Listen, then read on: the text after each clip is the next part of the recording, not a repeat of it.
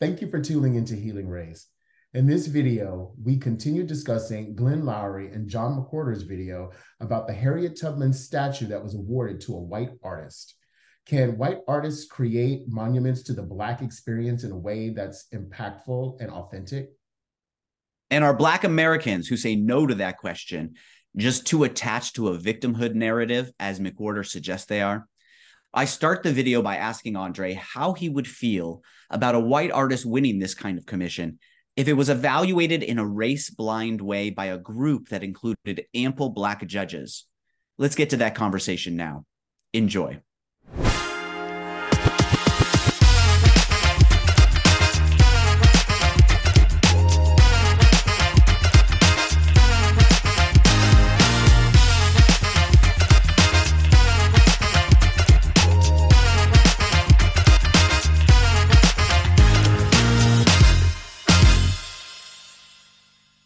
If there was a process, let's say that this process, and again, I don't know what they did in Philadelphia, but let's say that this process was that people anonymously submit ideas for creations of this statue, and that the people making the decision were some sort of well-rounded, including ample participation from Black members of Philadelphia, had to come together and critique, discuss, decide on which one most represented what they wanted to get across about the story of Harriet Tubman, right? And that what struck people was one that was created by a white person. So I disagree. So I'm going to stop you right here because I already disagree with your premise. When you use the word anonymous, because anonymous would not have been my process. I would have gone to Black artists and say, y'all know what? We are creating this statue to honor the life of Harriet Tubman. And I want you as Black people to understand her life and submit your ideas for what this monument should look like. I want to see, and the reason it would not have been anonymous in Andre's world, meaning if Andre was running shit, the reason it would not have been anonymous because I want a deliberate continuity to what she was, the acts that she committed and the people who created that statue. Mm-hmm. You mean a connection, the continuity is between what and what? Sorry. The continuity of the Black people she was delivering into freedom and the free Black people that designed that monument. Mm-hmm. Okay, so for you, the process would have been, because you talked about anonymous. Well, it wouldn't have only been anonymous. You essentially would have said only Black people apply. Pretty much. Yeah. And so that would have been, now why is that continuity important to you? Because of what it symbolizes. What does it symbolize? What does it symbolize? You tell me. You're the people of the book of Exodus. What does it symbolize to you? It symbolizes deliverance. So to you, we are that future she was dreaming of. The fact that I can sit here on this technology would just blow anybody's mind from yesteryear. But the fact we can sit here on these computers and argue with one another and do it in a civil fashion and whatnot. There was a day. So Todd, let me help you. Let me work with you, baby. The way I talked to you, there was a day people would have knocked my teeth out talking to a white man like that. Yeah. You know, that is not lost on me, which is part of the reason why I do it, you people out there in YouTube land, to exercise my freedom to tell off white folks, because we are free to do that and don't ever take that freedom for granted. But so that's number one. Number two, I just feel that sense of deliverance is important because it's almost in the African-American story and in our evolutions to see, look how far we've come. We don't have, now true enough, there are people still deliberately targeting us in harmful ways because we're Black, but it is to a lesser extent, the motivation is the same, but it's to a lesser extent. And we are relatively able to live free lives vis-a-vis our ancestors. Almost like Michaela said on How to Get Away with Murder, she said, I am my ancestors' wildest dream, right? And in some ways, we really, really are, you know? And in some ways, we're building the dream for even the generations coming after us. And it just seems so personal to me for that continuity of deliverance. We're living in the environment she was trying to deliver those people into, to have that monument done by an African-American artist. So for me, it's an emotional one of bringing the story, you know, I guess you would say 360. Yeah. Yeah. Yeah. I mean, that's compelling to me. I can understand that the very act of a Black artist creating it is actually part of the story. In this particular case, I can see that as being a compelling, meaningful kind of backstory in the future when people see this statue. But also, what I'm saying is that backstory does not take away from anyone who is not African American gleaning a sense of inspiration or light from the life and the acts of Harriet Tubman. So I'm saying the two can exist together. Yeah, the two can exist together. I have a couple. They're not mutually exclusive. So you said it depends on what the art is. So this is, you know, you're telling a. And yeah, I do think it depends on the medium. Yeah, not just the medium, but the story itself. And Harriet Tubman's story is about the story of freedom, right? And American bravery. And I want Black people to look at that and to say, you know what, the same way, because I guess this is what I see it when I know the life of Harriet Tubman: be bold, be brave, be Black. So let's take the examples that I brought up. The story of Remember the Titans is a little bit different because there's actually white and Black participants. Now, obviously, Black participants in the forced integration were at least theoretically getting more opportunity. There's a lot of dissecting of integration in general, but at least the premise, the intention, right, is increased opportunity. But there's two, you know, there's white people who experience the integration and connection and overcoming, you know, differences, and there's Black people who, so there's multiple parts of that story itself. But let's say that we were to angle that story in a way that was more about the Black story. In that kind of a case, is it important for a Black person to kind of direct that story? In the case of the Hotel Rwanda, is it important that a Rwandan direct that movie? I'll give you another consideration that's very tangible. If you know Black people, you know one thing is our movie, The Color Purple. That is done by Steven Spielberg. So a Jewish American told this rural Southern what has become almost like a bedrock of modern African American culture. Every Black woman, what's your favorite movie? The Color Purple? The Color Purple. And that's a great example. The remake of The Color Purple, and I will be there with my little ticket, launches in December. Because I'm like, woo, how did they update it for modern times? Yeah. So on the face of it, the answer, oh my God, I still dwell at watching The Color Purple. On the face of it, the answer to your question from me to you is yes. Because clearly Steven Spielberg did that work. Is he entrenched in that? Because also, if you ever watched The Fablemans, which is the story about Steven. I haven't seen it yet, but I've heard wonderful things about it. It's a wonderful film. It's a wonderful film. So clearly Steven does not have a deliberate personal connection to the African-American story when he grew up, right? But he was able to tap into that common humanity of hope, need, and aspiration, all those things that give us the feeling that we do as Black people when we watch The Color Purple.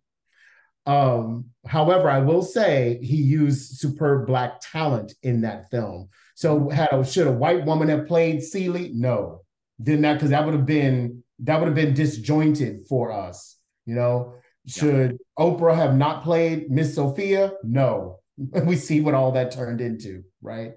Yeah. I guess I say this to harken back to what I said.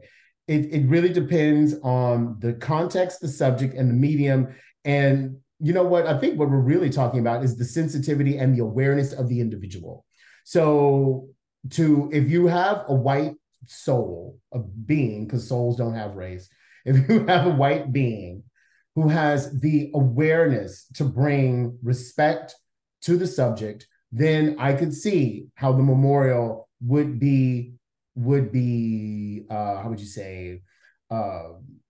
fine with people. But it's really up to that artist to demonstrate. You're dealing with a highly charged, highly personal thing. And it's up to you to demonstrate, you know what, I understand why you would have my doubts. You have your doubts, and I hear what you're saying, but I do feel I have the capability to execute this with respect, love, and all the things, and to do justice to what you're looking for in a monument about such a great American, right? Yeah. But it's that artist, the onus is on the artist, not on us to say, well, we'll see. No, because you're entrusting the legacy of a people. Mm-hmm. Yeah. So what you're saying is you partially at least earn the trust by showing a proactive motivation to understand the emotionality, the perspective, the experience. That's one way to earn trust. It's you know, I feel like it's a little bit similar. You know, when you asked me about my grandmother, I mean, all of this, we're talking about context and understanding, right? And this portion of the conversation, and you want to know that there's some mechanism to show that someone cares about that, and also some mechanism that someone that ensures that they deliver on it as well. Yes. In the day. And so, you know, the example we talked about with Eminem is you felt like Dre vouching for him, right? Yes. Was a way of saying we can trust that he's coming from the right place, you know, in creating rap, right? Yes. There's some mechanism to earn that trust, that there's an understanding of context and that there's understanding generally of the experience that you're depicting. So I resonate with a lot. And I to be honest, I almost thought about it also in response to Loury and McWhorter, because McWhorter's. So first, let's give Loury credit for bringing up the employment aspect of it. He said, you know, I can understand the motivation of full Black employment, that this is an opportunity. It's an opportunity that's about a black, you know, experience. You know, shouldn't that opportunity be given to someone who's Black, given the history? So he said he could, at least he doesn't agree with it, but he at least could understand that argument more. So let's at least give you know, credit to that. Yes, of course. Credit to that, you know, and McWhorter seemed to understand that as well. You know, one of the things he said was this idea of that we're not just our victimhood, right? And Marin also expressed that to you, because we don't see it as victimhood. We see it as being that's a victor. As many times as Miss Tubman came and no white folks kept trying to get her. That is a baby. That's Victoria. That is totally. So that was my reaction to when he said that. I had the complete different reaction. I was like, you know, this is someone we look up to. This is a story of triumph. Yes, it comes from American bravery. Some of our anger about it comes from some of the pain of the past, sure, but I didn't get that this was a holding on to victimhood. I mean, I can see a little bit of where he's coming from, because he is saying, like, is this just our story? Is our story of victimhood, of being slaves and everything that came after it, is it just our story? It's most intimately your story. Right. But he wants to say it's more than just your story. But I celebrate the triumph in Black food. So if you ever come to my house, I cook. I cook the way our grandmothers used to cook. Cornbread, beans, and pork chop. I like eating that way. And one day I was having a good old plate of food. I'm like, ooh, you know, this is so good. And it's what keeps me and feel connected, rooted to our past. So I celebrate African-American culture in the food that I cook and the way that I cook it. Yeah. This is where I felt that there was and I know their points of view, I've listened to their conversations a lot. I felt like there was an instinctive gut reaction to this. Now, I didn't see the tweets that he is responding to. I didn't see the criticism, and I could be completely wrong in understanding his context. But I felt like, and so maybe there were people who were criticizing because it's like, it's our pain and therefore it should be our creative outlet. Maybe people were saying that. Mm. But when I heard him connect this to this connection to eternal victimhood, as he said, this identity of eternal victimhood, and he said, you know, he said a question, which I think is a really compelling question. Like, aren't we more than that? And I'll tell you why it's compelling for me, is that he asked that question is because I see that sometimes in the Jewish community. Oh, I know. Your holidays are built on remembrance. Your holidays are built on remembering the suffering of the past. I'm intimated with some with Judaism.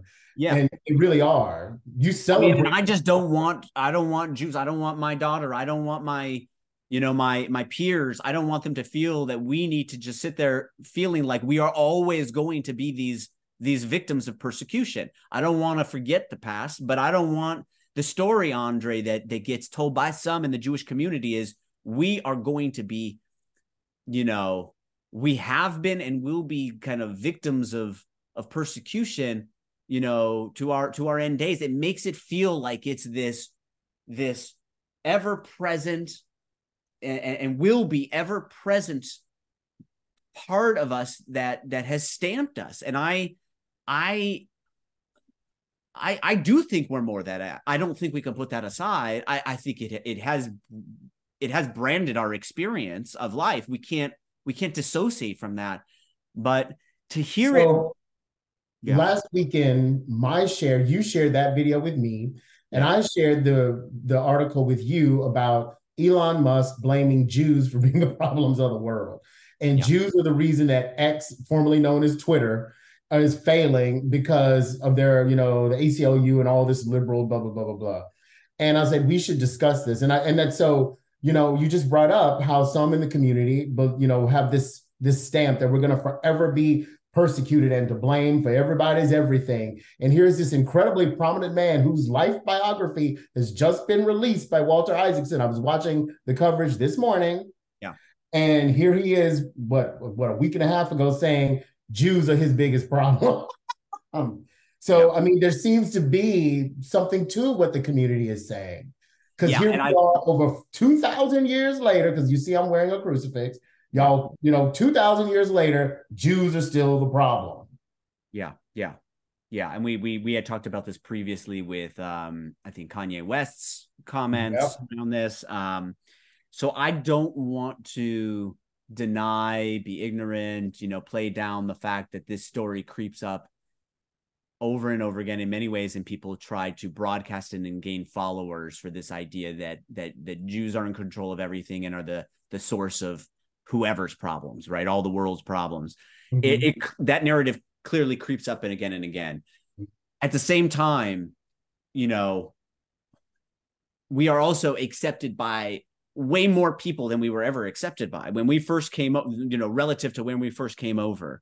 And we don't live in, you know, Nazi Germany right now. Like, I'm just saying that, yes, there are narratives that keep coming back, and that these narratives inspire bigoted feelings or reinforce bigoted feelings and even lead to hateful acts and hateful violence. I also feel like two things. One is to focus so much on that is to ignore, you know, the victor narratives, right? And all sorts of other parts of our identity. One. Two is it's to deny the progress that's been made in people embracing us, in people when they hear anti-Semitism standing up and saying that ain't right, you know? Yes, right. And where that wouldn't have happened previously. It just ignores, and it kind of, most important, I think, to parts of this conversation, it also has people to enclose the story, is to provide a roadblock to other people owning the story as they have, you know? I want people to bring it back to the Black narrative. I do have a similar feeling to Loury and McWhorter in that we should foster a situation where it's not just Black Americans feeling a strong ownership to the Harriet Tubman story. And sometimes the way it can come off, and I know this is not the intention, when you have the feelings you do about who should be telling that story, who should have, you know, created this monument.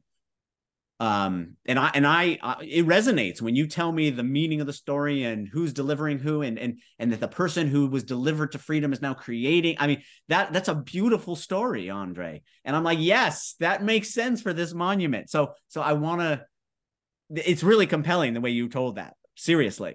At the same time, in a bigger picture way,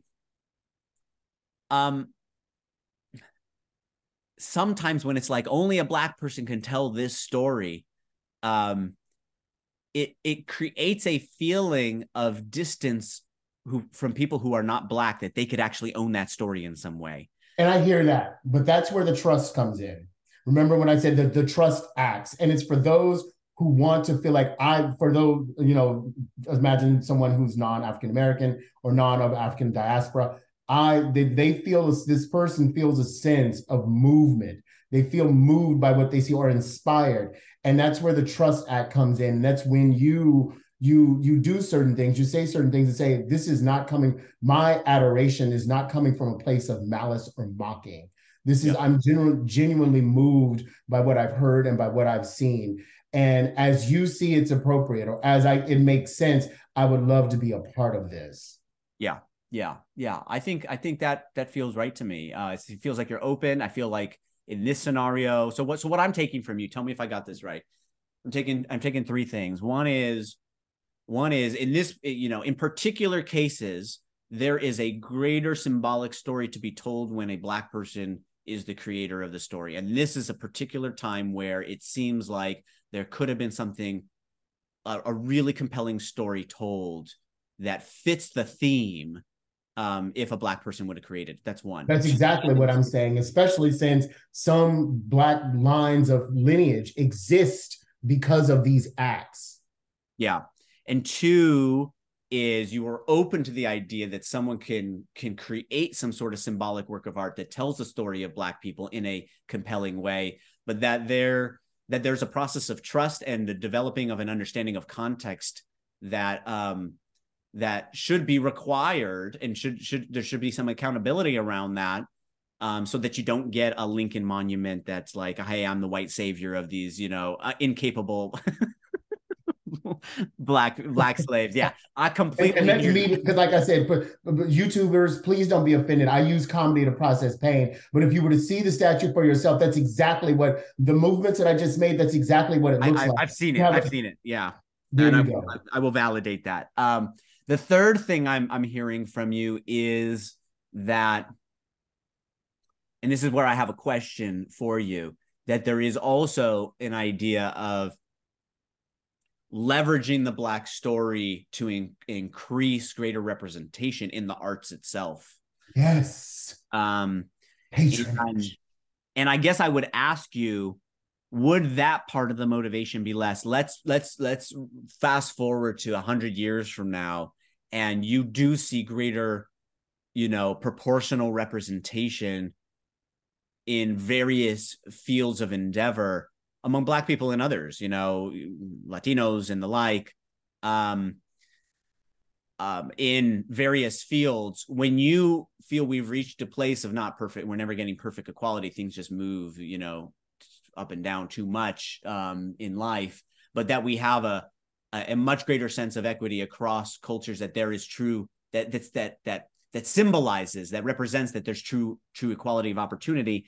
In a world like that, where we're seeing greater equity, does the motivation for providing a specific opportunity to a Black artist to kind of break through, does that part of it lessen for you when we're kind of there already? Of course it does. But what did I tell you in the first season? We ain't there yet. And yeah. I'll let you know once we get there. Okay.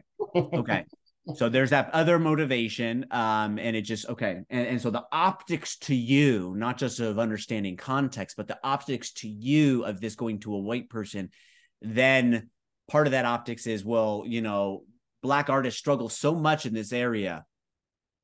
Is it perhaps in bad taste that opportunity doesn't come a Black person's way, given the inequity that exists and given the subject matter? That is exactly how I feel. Okay. So those are the three things that stick out for you in this. And I just, I want to say one last thing about this victimhood thing, because I think we need to do a whole show on that as a concept. Well, I had a reaction to McWhorter focusing so much because I didn't take the criticism as being one of holding on to victimhood. I really didn't. And he took it there. And it made me think, you made me think when you brought up context, you know, if it was a Black artist who got commissioned, you know, would they have told the story more of victory than victimhood? I don't see victimhood in that statue. I don't know what her face, good point. I don't know her face, what her face looked like. Maybe it was both pain and I don't know what it was. So I don't want to put words on in Loury and McWhorter's mouth because I don't remember exactly what they said. And I don't quite know what that statue gives off, but would something different have been shown? You know, it is one of courage. I mean, I think she's whole, you know, she's like carrying someone behind her. So you do get a sense of courage and sacrifice, but you know, the frame could be different from a certain Black perspective. Some in the Black community might prop up the victimhood or the pain. Some might prop up the victory, because there is also diversity in the Black community, as you said multiple times, but it just makes you at least think if the judges were of a certain kind, you know, of a certain thought, not of a certain kind of people, meaning Black or white, if they were Black, white, other, and also had different perspectives, if the creator was someone who was Black, would it be depicted differently? They might get that victory more across. I don't know, but you just made me think of it in terms of context. And yeah, I think you bring up an excellent point, because in the medium of sculpture, facial expression is important, because that's going to be one of the main surfaces by which you bring in the viewer, right? Yeah. Through that facial expression. And I'm an aficionado of sculpture. Andre, what's going on with you today? And I really analyze and hone in on how the expressions were created, the contours of a person's face, and all of that. And I think it's important to say, could those contours have been expressed differently through an African-American artist? Would they have chosen to do something different with the cheeks or with the lips or whatever, because they're Black?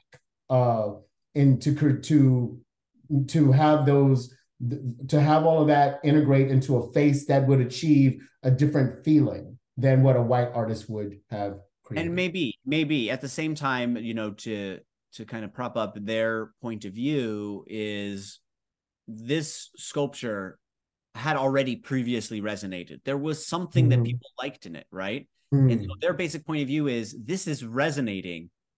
If we wind up finding out that it was created by a white person, if it's resonating with a broad set of communities, including the Black community, do we care what the source is? I know you have all your kind of the meaning and all of that. Let's put that aside. But the basic point of 100 years from now, if someone's going to look at it and we really feel like it's going to resonate with people broadly, including the Black community, do we at the end of the day care? You know, and you know, Loury asked a question: does identity-driven motivations and emotions drive the creative process so much? Is it so central that again, only a Black person could create something like this, that in a way that resonates? And what I hear you saying, let me see if I understand you, is it matters a lot, is not the only thing that matters, and you can channel this common humanity if done in the right way. But at the end of the day, it is still going to matter. I still am going to tell my grandmother's story in a much more poignant way, or maybe another Jewish person who has a Holocaust legacy is probably going to feel that in a particular way that doesn't preclude someone from connecting to it in a deep way, but still has to be given some credence as an factor. That seems to be where you... Because it has a psychological impact. Yeah. Yeah. I feel good about where we've come. I feel like I completely understand this case to you, why it matters so much. I feel like I understand the economic case as well. But at the same time, I also appreciate your openness to the idea that people can feel a common humanity and translate feelings have done in a way that is proactive in understanding context. And I held a memorial for a dead queen of a country I'm not a citizen. Yeah. So yes, people can draw inspiration from shit that has nothing to do with their background.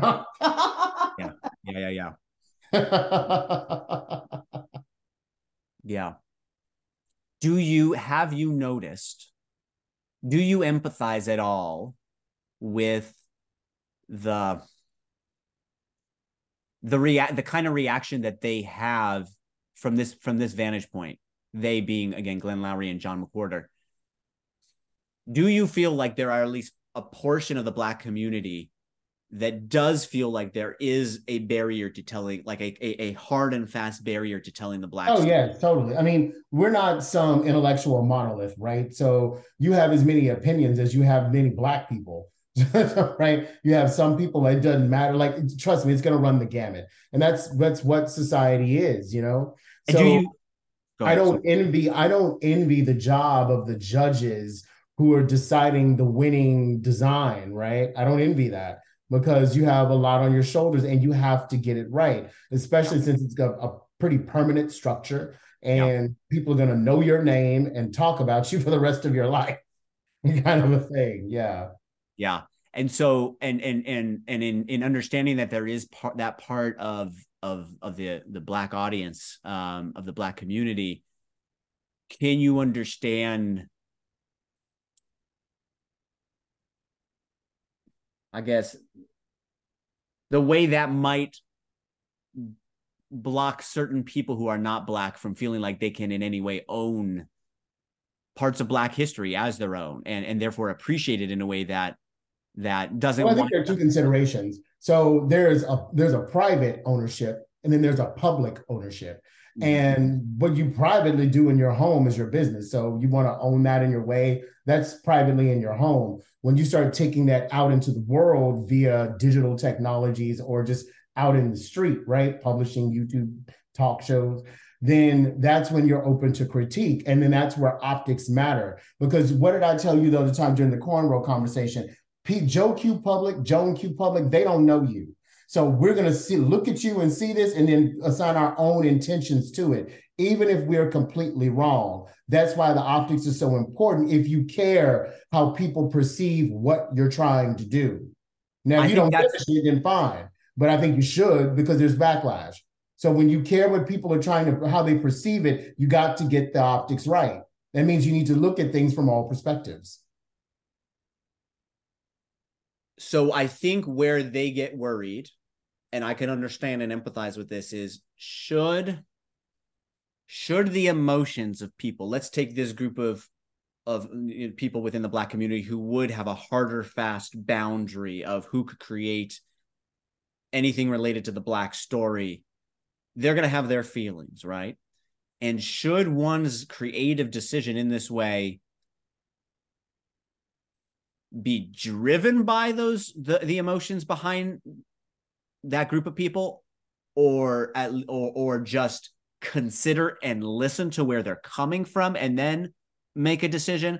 That's a balancing act within the artist. Only the artist can answer. I'm talking about you though. Like, when we talk about the difference, when you and I know others have, Marin has brought it up, Felicia has brought it up, the difference between intention and impact. Yeah. And I see, for me personally, Andre, intention, impact, and integrity, because you also have to give an integrity to what you're trying to create and in the way in which you are moved to own part of the story. What I mean.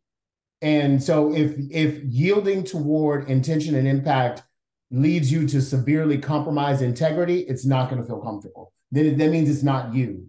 So the artist is going to have to balance those three spheres, right? Intention, impact, and integrity. Yeah.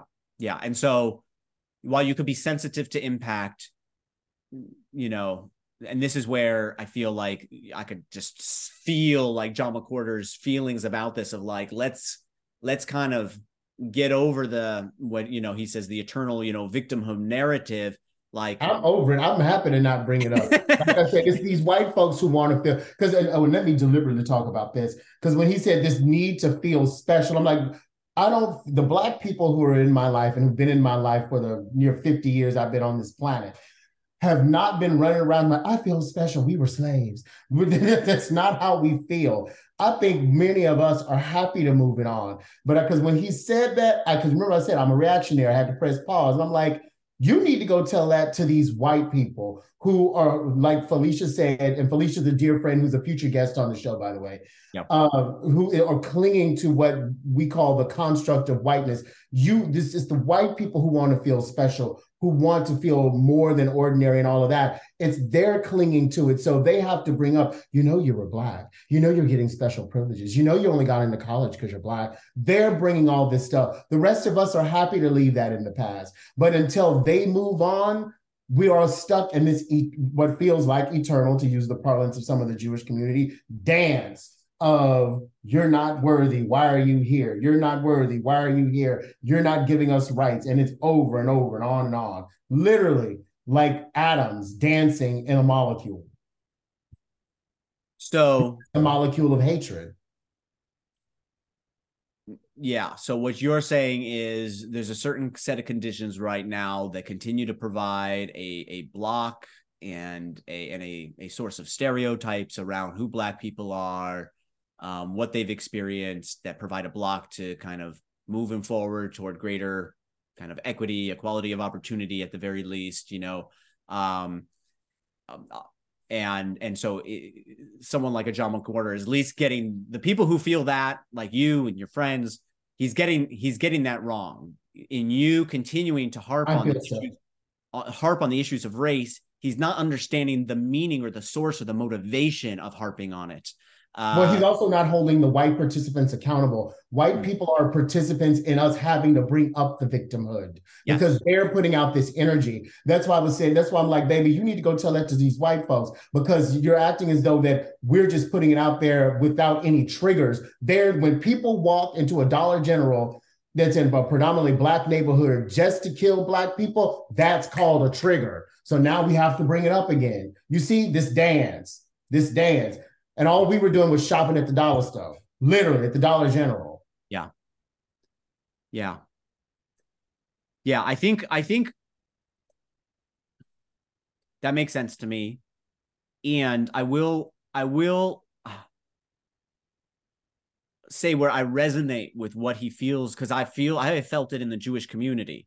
And I'm sure there are again, Black community is not a monolith, and I'm sure there are parts of the Black community that do really do what I'm about to share. I've experienced among Jews is there is a point in time where in a empathetic way, in a patient way even, I feel the need to say the past is the past. Yes, there are current, like you brought up the article, there are still people trying to spout these narratives about Jewish people, but we still live in a different world, and we're not in the Holocaust right now. And I want to say, listen, I will probably cry every time I tell my grandparents' story. I'm not saying to get rid of your, we got to be these like unemotional people who don't feel connection to history and to story. But I also know that I at least in my own sense, in my own right, and for the rest of my Jewish community, I don't want to be stuck in that. I don't want us to be stuck in people are walking into synagogues and shooting them up. You're still stuck in it. There are still synagogues and shooting them up just because you're Jewish. True. But there is an importance in acknowledging the difference of degree. Right? Like, I'll accept that. We're not in Egypt. We're not in Germany. These things still happen, and there's still threats. I'm not going to disown that. Nor would I do it, of course, for the Black community, because I'm not Black, first of all, so I don't experience it. But even in understanding some of the parallels, I would never discount the threats that still exist. I do think that there still is validity to the the encouragement that I feel John McWhorter is trying to give of don't live in that space. I feel like that's what he's trying to say. Don't live in that space. Yeah, you know, at certain points, come to remember that, you know, the way we were persecuted in Egypt, you know, come to remember that. Yes, but don't have this be a mantra that you carry around with yourself on a regular basis. And what I'm saying is at the same time, you go tell the bigot the same goddamn thing. Don't live in the space of hatred. Don't live in the space that Jews are your problem. Fine. I accept what you're trying to say. Say it, baby. But then you go tell that motherfucker the same goddamn thing. And then there we go. I agree with you there. So you feel like it's not that there's not credence to the message of let's not completely live in the past. Let's feel empowered in a new at a new time in a new future. But what you're saying is it feels unbalanced. It feels like it lacks context. Yes. When you don't in the second breath or in the first breath say, yes, I understand that people are still reacting because there's something that still exists. Yes. I understand. Okay. That's all right, Mr. Andre. Gonna help you understand, babe. I tell you, I'm gonna work with you. I'm gonna work with you. So that makes more sense to me. Now I will say that, you know, John McWhorter, there are plenty of times in the conversations that he has with Glenn Loury where he does share empathy with the continued experience of Black people in America and the way in which, you know, history may have, you know, been at least part of, although he debates this as well. But there is an empathy about the experience of Black people in America that I do think he shares. But I hope so. But I do understand that when he says what he says, it feels very one-sided and like it lacks context of what continues. We didn't go from A to Z to all the problems in the world, you know, racial problems in the world, to no problems in the world, and to act as if that, you know, the history that Landon, who's a future guest, you know, heard, where it's like, you know, we beat slavery with the Civil War, and we beat, you know, we beat Jim Crow with and segregation with civil rights, boom, we're done, right? You feel like, and it was only white men that did it. You feel like that it almost gets across that kind of context, like we're in the promised land. That makes a lot more sense to me, your reaction to his comments there.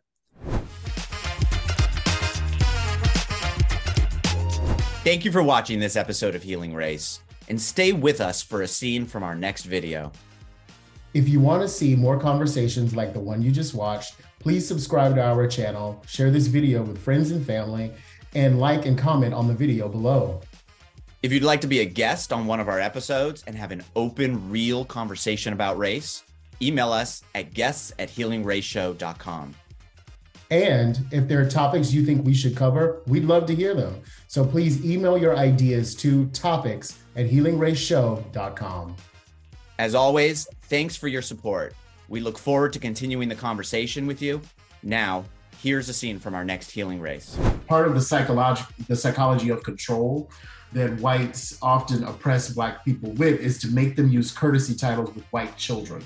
Meaning you had to refer to a 5-year-old as Miss Elizabeth or Mr. Steve, whatever. And you are a 55-year-old Black person, right?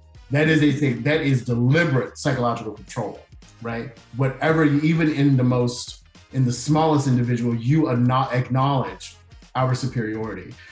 And going on the point of social norms and pivoting back to race, that changed in the 1960s and 70s, right? Where now Black people who were senior were given their courtesy titles. They were referred to as Miss and Mr. or Mrs., things like that. Yeah. And it brings with it certain dignity. And there were a group of people who held on to that norm, like, no, you refer to that white child who is 50 years younger than you as Miss and Mr. Yeah. And they were holding on to that.